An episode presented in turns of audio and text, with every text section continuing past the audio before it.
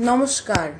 আপনাদের সকলকে স্বাগত জানাই আমাদের প্রচেষ্টা বেড টাইম ইন বেঙ্গলে তো, কেমন লাগছে আমাদের গল্পগুলো?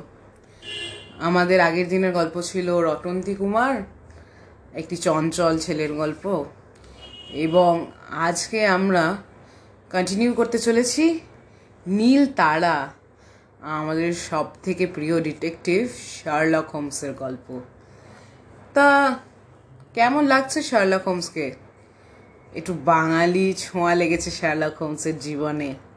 একটু লঙ্কা খেয়েছেন, একটু গরম লেগেছে, একটু পেট খারাপও হয়েছে। নেহাত ভারতে এসে পড়লে ফরেনারদের যা হয় হালত তো তা উনি তার থেকে কেন বঞ্চিত থাকবেন বলুন? যা হোক যা হয়েছে নতুন কিছু তো আর হয়নি। তাই বেশি না বলে ওনার গল্প শুরু হোক আবার। নীল তারা। আগে যা বলেছিলাম, তার থেকে একটুখানি পিছিয়ে শুরু করছি, যাতে আপনাদের মনে পড়তে সুবিধা হয়। তাহলে শুরু করলাম আগের দিনের গল্প, আবার নীল তারা। হোমস হেসে বললেন, চমৎকার! এই ওয়াটসনের কথা শুনে কাল রাত্রে হোটেলে মাল্লিগাটানি স্যুপ চিকেন কারি আর বেঙ্গল ক্লাব চাটনি খেয়েছিলাম। তিনটেই প্রচণ্ড ঝাল। আচ্ছা আমাদের সঙ্গী এই মিস্টার খাঞ্জা সম্বন্ধে কিছু বলতে পারেন? বাঞ্ছারাম খাঞ্জা কে নিরীক্ষণ করে রাখাল বলল, ইনি তো পুলিশের লোক। চুলের ছাঁট, গোফের তা আর ড্রিলের কোট দেখলেই বোঝা যায়। তাছাড়া থুতনির নিচে টুপি ফিতের দাগ রয়েছে। বাঞ্ছারাম খান যা মাতৃভাষায় বললেন হ তুমি খুব চালাক লোক বটো হে। আর ভি কুছ শোনাও তো দেখি। পঞ্চকোটে বাড়ি সম্প্রতি খুব মার খেয়েছেন। কাঁধে আর হাতে লাঠির চোট লেগেছিল। তার জড়ানো মির্জাপুরি লাঠি। তার ছাপ এখনও চামড়ার ওপর রয়েছে। আমার গায়ের দাগটাই দেখলে, হে? সালা বলদেব পাওয়ানেওয়াল্লাকে কি পিটান পিটাইছি তার খবর রাখো, মাস্টার। হোমস বললেন, মুস্তফি আমার ফ্রেন্ড খানজার মুখ দেখে বুঝছি এর সম্বন্ধেও আপনার অনুমান ঠিক হয়েছে। আচ্ছা আপনি ও কি tobacco খাচ্ছিলেন? Virginia, Turkish, Manila, Java, Cuba, Coimbatore প্রভৃতি তেষট্টি রকম টোব্যাকো আমি ধোঁয়া শুকেই চিনতে পারি। কিন্তু আপনারটা বুঝতে পারছি না। স্মেলস গুড এর নাম দা কাটা তামাক। খুব সস্তা আর কড়া। দেখো ওটা। আমি যে স্যাগ খাই, তার চেয়ে তো ভালো গন্ধ। কোথায় পাওয়া যায়? আমি কিছু নিয়ে যেতে চাই। আমি আপনাকে দু তিন সেট দিতে পারি, আমার বাড়ির তৈরি। কিন্তু পাইপে খাওয়া চলবে না। এরকম হাবুল বাবুল চাই। হুক্কা কিংবা গড়গড়া। তার কায়দা আপনাকে শিখতে হবে। বিউটিফুল সায়েন্টিফিক ইনভেনশন স্যার জলের মধ্যে দিয়ে ধোঁয়া রিফাইন্ড হয়ে আসে, জীব জ্বালা করে না। আপনার কাছ থেকে শিখে নেব। আচ্ছা এখন কাজের কথা হোক। আমাদের আসার উদ্দেশ্য বোধহয় বুঝেছেন। আপনারাও পুলিশের লোক? না, আমি একজন প্রাইভেট ডিটেকটিভ তবে দরকার হলে পুলিশকে সাহায্য করি বটে। আর আমার বন্ধু, এই ডক্টর ওয়াটসন, আমার সহকর্মী। রূপচাঁদপুরের কুমার রূপ স্বর্ণেন্দু নারায়ণ আপনাকে পাঠিয়েছেন তো? আগেই বলে দিচ্ছি, আমি কিছু জানি না। আমার কাছে কোনো খবর পাবেন না। বাঞ্ছারাম চোখ পাকিয়ে রাখালকে বললেন, ও মোসয় বেশি ফটফট করো না। তোমাকে হুঁশিয়ার করে দিচ্ছি, সাহেবদের কাছে যা জবানবন্দি করবে, তাতেই তুমি ফাঁদে পড়বে। বাঞ্ছারাম চলে গেলে হোমস বলল, মুস্তফি, আপনি নিশ্চিন্ত থাকুন। আপনার কিছুমাত্র অনিষ্ট করা আমার উদ্দেশ্য নয়। আমার চেষ্টার ফলে আপনার ভালোই হবে। রাখাল বলল, কুমার বাহাদুর, আপনার মারফত দিয়ে আমাকে ঘুষ নিয়ে, ঘুষ দিয়ে সন্ধান নিতে চান নাকি? তিনি ভালো মন্দ যে কোনো উপায় কার্যসিদ্ধি করতে চান। কিন্তু আমার পলিসি তা নয়। তার স্বার্থ, আপনার মঙ্গল দুটিই আমি সাধন করতে চাই। আমি জানি, আপনি একজন সরল স্বভাব শিক্ষিত সৎলোক আপনার ওপর অনেক পীড়ন হয়েছে। আমি আপনার হিতাকাঙ্ক্ষী। আপনাকে কিছুই বলতে হবে না। এদেশে আসবার আগে যা শুনেছি এবং এখানে এসে অনুসন্ধান করে যা জেনেছি, সবই আমি বলে যাচ্ছি। যদি কোথাও ভুল হয়, আপনি জানাবেন। বেশ, আপনি বলে যান। শার্লক হোমস বলতে লাগলেন, রূপচাঁদপুরের কুমারের এজেন্ট মিস্টার গ্রিফিথ লন্ডনে মাসখানেক আগে আমার সঙ্গে দেখা করেন। তিনি বললেন, লেট রাজা রোপেন্দ্র রাখাল বলল রৌপেন্দ্র নারায়ণ হ্যাঁ হ্যাঁ ওই চোয়াল ভাঙার নামটা উচ্চারণ করা শক্ত। আমি শুধু রাজা বলব। গ্রিফিথ আমাকে যা জানিয়েছিলেন তা এই, এক বৎসর হলো রাজা মারা গেছেন। দ্যাট ওল্ড ম্যান একটা স্ত্রী থাকতেই আরেকটি ইয়ং গার্ল বিয়ে করেছিলেন।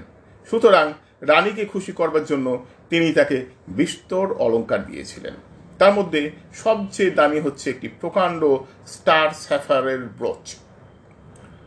রাখাল বলল, তার নাম নীল তারা, ব্লু স্টার, মহামূল্য রত্ন। যার কাছে থাকে, তার অশেষ মঙ্গল হয়। রাজার এক পূর্বপুরুষ দুশো বৎসর আগে এক পর্তুগিজ বোম্বেটের কাছ থেকে কিনেছিলেন। ওই রত্নটি নাকি শিলনের কোনো মন্দির থেকে লুট হয়েছিল। That's right. আপনি সে রত্ন দেখেছেন? না, শুধু বর্ণনা শুনেছি। দ্বিতীয় বিবাহের কয়েক মাস পরেই পড়ে গিয়ে রাজার পা আর কোমরের হাড় ভেঙে প্রায় আট বৎসর শয্যাশায়ী থেকে তিনি মারা যান। তারপর হঠাৎ একদিন নূতন রানী নিরুদ্দেশ হলেন।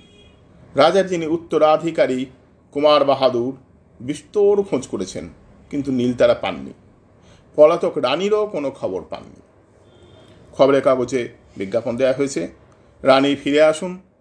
তিনি সসম্মানে রাজবাড়িতে নিজের মহলে থাকবেন, প্রচুর বৃত্তিও পাবেন। কিন্তু তাতে কোনো ফল হয়নি। এদেশের পুলিশও কোনো সন্ধান পায়নি। ঠিক হচ্ছে, মুস্তফি? ওই রকমই শুনেছি বটে। কিন্তু রাজার বিবাহের ব্যাপারটা আরও জটিল, তা আমি জানি। সব রহস্যের সমাধান আমি করেছি। তারপর শুনুন, কুমার বাহাদুর তার বিমাতার জন্য কিছুমাত্র চিন্তিত নন। তিনি শুধু রত্নটি উদ্ধার করতে চান। নীল তারা নূতন রানীর হাতে যাওয়ার কিছুকাল পরেই ওল্ড রাজা জখম হলেন।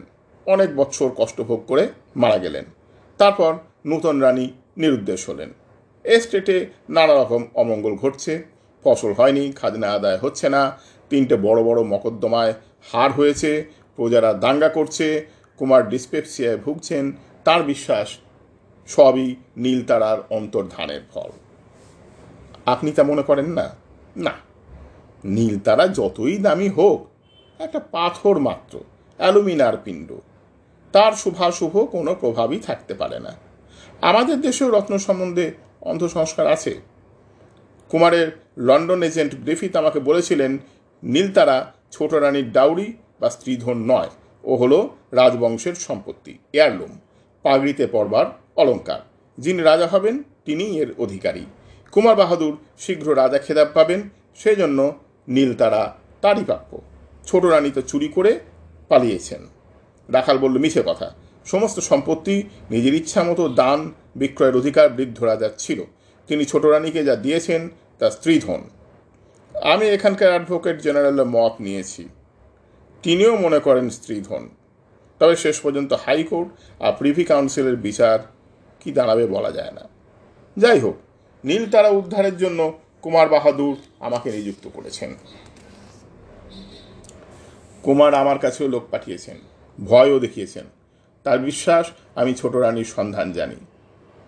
আপনি এদেশে এসে কিছু জানতে পেরেছেন?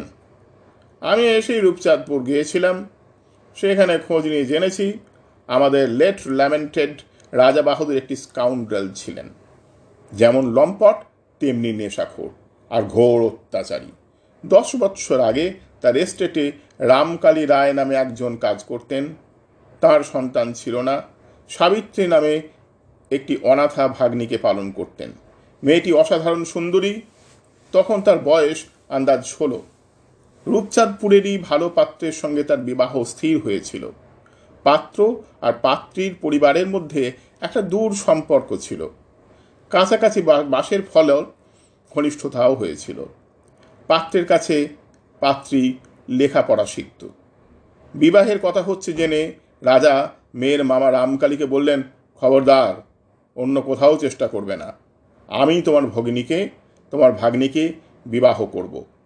মামা সাহসী লোক, রাজার কথা শুনলেন না, যার সঙ্গে সম্বন্ধ স্থির হয়েছিল, তার সঙ্গে বিবাহ আয়োজন করলেন। বরপক্ষ, কন্যাপক্ষ উপস্থিত, কন্যার মামা সম্প্রদানের জন্য প্রস্তুত পুরোহিত মন্ত্রপাঠের উপক্রম করছেন। এমন সময় রাজা সদল বলে উপস্থিত হলেন। কেউ কোনো বাধা দিতে সাহস করল না, কারণ রাজার দোর্দণ্ড প্রতাপ আর তার সঙ্গে পুলিশ দারোগাও শান্তি রক্ষা করতে এসেছিল। রাজার অনুচরেরা মেয়ের মামা আর বরের হাত পা বেঁধে তাদের সরিয়ে ফেলল। বরপক্ষ, কন্যাপক্ষ ভয়ে ছত্রভঙ্গ হলো। তখন রাজা বরের আসনে বসলেন। তার নিজের পুরোহিত মন্ত্র পড়ল। রাজার এক মোসাহেব কন্যার খুঁড়ো সেজে অচৈতন্য সাবিত্রীকে সম্প্রদান করল। বিবাহের পর রাজা তার নূতন পত্নীকে রাজবাড়িতে নিয়ে গেলেন। মামা দেশ ত্যাগী হলেন আর পাত্রটি তার মাকে নিয়ে কলকাতায় চলে গেল। সেই পাত্রের পরিচয় আপনি জানেন? তার সঙ্গে কথা বলছি। নাম রাখাল মুস্তফি, স্কুল মাস্টার। নিজেকে খুব বড় কবি বলে মনে করে, যদিও তার একটা কবিতাও এই পর্যন্ত ছাপা হয়নি। নিজেকে বড় মনে করা কি দোষের? বোকা লোকের পক্ষে দোষের।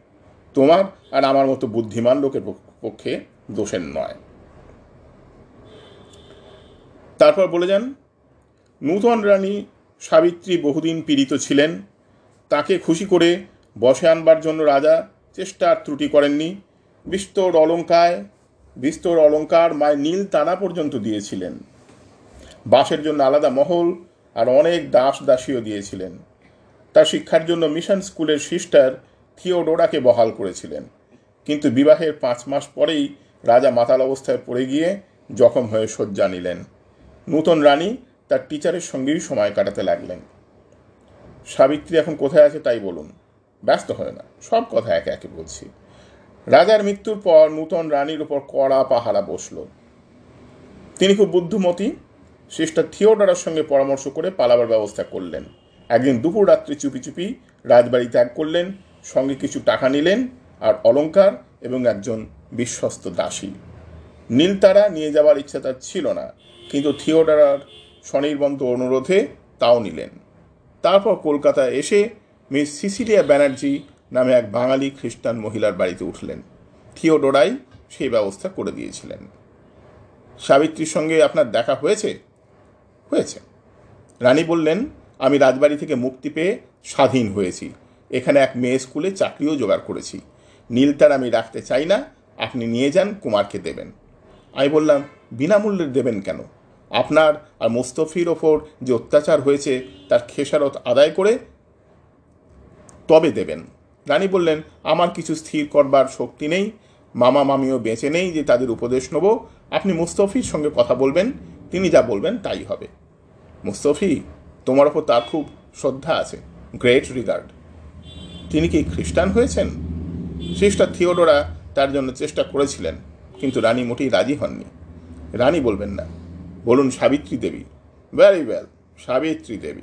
The god এর সাবিত্রী। দেখো, ওয়াটসন, প্রেমে পড়লে নজর খুব উঁচু হয়। মনের ম্যাগনিফাইং পাওয়ার বেড়ে যায়। তোমার বিবাহের আগেও এরকম দেখেছিলাম। হোমস বললেন, বহু কোটি বৎসর পূর্বে ভূগর্ভে তরল উত্তপ্ত অ্যালুমিনা ধীরে ধীরে জমে গিয়ে এই রত্ন উৎপন্ন হয়েছিল। এর বাজার দর খুব বেশি হবে না, বড় জোর দশ হাজার টাকা। কিন্তু কুমার যখন এর অলৌকিক শক্তিতে বিশ্বাস করেন আর ফিরে পাওয়ার জন্য লালায়িত হয়েছেন, তখন তাকে চড়া দাম দিতে হবে। মুস্তাফি বলো কত টাকা আদায় করব? রাখাল বলল, আমার মাথা গুলিয়ে গেছে, যা স্থির করবার আপনিই করুন। কবিদের বিষয় বুদ্ধি বড় কম। অবশ্য অনারেবল এক্সেপশন আছে, যেমন লর্ড ট্যানিশন। শোনো মুস্তফি, আমি চার লাখ আদায় করব। সাবিত্রী দেবীর দুই, তোমার দুই। এর বেশি চাইলে কুমার ভোরকে যেতে পারেন। তাছাড়া আমাদের এদেশে আসার খরচ তার পারিশ্রমিকও তো তাকে দিতে হবে। ব্যাংক অফ বেঙ্গলে সাবিত্রীর অ্যাকাউন্ট আছে। কুমার সেখানে চার লাখ টাকা জমা দিলেই তাকে নীল তারা সমর্পণ করব। আজ সন্ধ্যায় তিনি আমার সঙ্গে দেখা করবেন। সাবিত্রীর ঠিকানা কি? তিন নম্বর কর্নওয়ালিস থার্ড লেন। মোস্তফি আজই বিকালে তার কাছে যেও। আশা করি তোমার কুসংস্কার নেই। বিধবা হলেও বাগদত্তা পাত্রীকে বিবাহ করতে রাজি আছো? তবে আর ভাবনা কি? গো, ও অ্যান্ড ওয়েন হার কাল সকালে হোটেলে আমার সঙ্গে দেখা করো। গুড বাই ওয়াটসন বললেন এক্সকিউজ মি মিস্টার মুস্তফি দাড়িটা কামিয়ে ফেলো। গুড বাই রাখাল বিকেল চারটের সময় সাবিত্রীর কাছে গিয়ে রাত সাড়ে বারোটায় ফিরে এলো। তার ছাত্র নারায়ণ বারান্দায় বসেছিল। রাখাল বলল কেউ নারায়ণ নাকি? হেরিকেনটা উস্কে দে। আলো বাড়িয়ে দিয়ে নারায়ণ বলল, এ কি মাস্টারমশাই? আপনাকে যে চেনাই যায় না। দাড়িটা কামিয়ে ফেলেছি। এত রাত্রে তুই যে এখানে? বাহ, ভুলে গেছেন? আপনি যে বলেছিলেন, আজ সন্ধেবেলা ব্যাটল অফ শেষমুর পড়াবেন ধুত্তর শেষবুক ও আর একদিন হবে। আজ ট্রামে আস্তে আস্তে কি একটা বানিয়েছি শুনবি? বড় সে ধারা, ভূমি শীতল, তাপিত তরু পেয়েছে জল। টানিছে রস তৃষিত মূল, ধরিবে পাতা, ফুটিবে ফুল। তোদের হেমবারুদ যে নমিত সেন পারে এমন লিখতে? কি? কেমন লাগল আপনাদের? নীল তারা? শার্লক হোমস, ওয়াটসন এবং মুস্তফির গল্প। আমার তো বাবা খুব ভালো লেগেছে। আপনারা তো শুনলেন, বুঝতেই পারেন, আমিও হাঁ করে আমার বাবার পাশে বসে গল্পগুলো গিলি। তেমনি আশা করি আপনারাও শুনছেন, হাসছেন, মাঝে মাঝে একটু চমকে চমকে উঠছেন আমার আমার মতোই। আশা করছি আপনাদেরকে আমরা খুশি করতে পারছি। আর যদি না পারি, তাহলে কিছু একটা ব্যবস্থা করছি আমরা। আপনারা আমাদেরকে যাতে জানাতে পারেন যে কি ত্রুটি হচ্ছে, কীভাবে আমরা ইমপ্রুভ করতে পারি। কারণ আমরা তো এখন নতুন। এখন অনেক কিছু ইমপ্রুভমেন্ট করার জায়গা আছে। আমরা অনেক কিছু শিখতে পারি। অন্য যারা এখনও করছে নতুন কাজ, তাদের থেকে, পুরনো কাজ করছে যারা, তাদের থেকে। সেগুলো তো আমরা শিখবই। তার থেকেও বেশি আমরা আপনাদের থেকে শিখতে চাই যারা আমাদেরকে শুনছেন। তো চেষ্টা করব সেরকম কোনো একটা জায়গা বানানোর যেখানে আপনারা আমাদের যে জন্য কমেন্ট সাজেশন ছাড়তে পারেন। ভালো থাকবেন সবাই এবং ভালো রাখবেন সবাইকে। আবার ফিরে আসবেন শুনতে বেড টাইম ইন বেঙ্গল।